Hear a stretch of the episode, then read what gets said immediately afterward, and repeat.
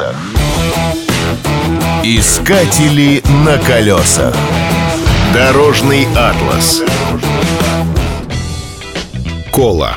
Не только сладкий газированный напиток, но и дорога, соединяющая Санкт-Петербург с Мурманском. В российском реестре автодорог она обозначена как Р-21. Трасса проходит через Кольский полуостров, который в старину называли Колой. Отсюда и пошло название дороги. Она заканчивается на границе с Норвегией. Протяженность составляет 1592 километра.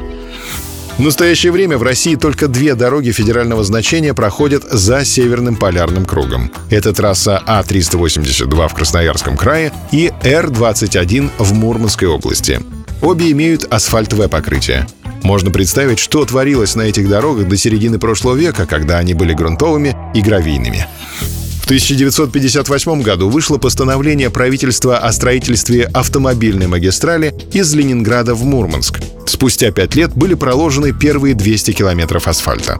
Строить приходилось в суровых условиях северного климата. Поскольку населенных пунктов по маршруту очень мало, бытовые условия строителей были далеки от комфортных.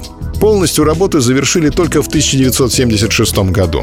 Последним стал перегон от Мончегорска до Мурманска. Название «Кола» она получила в 1991 году.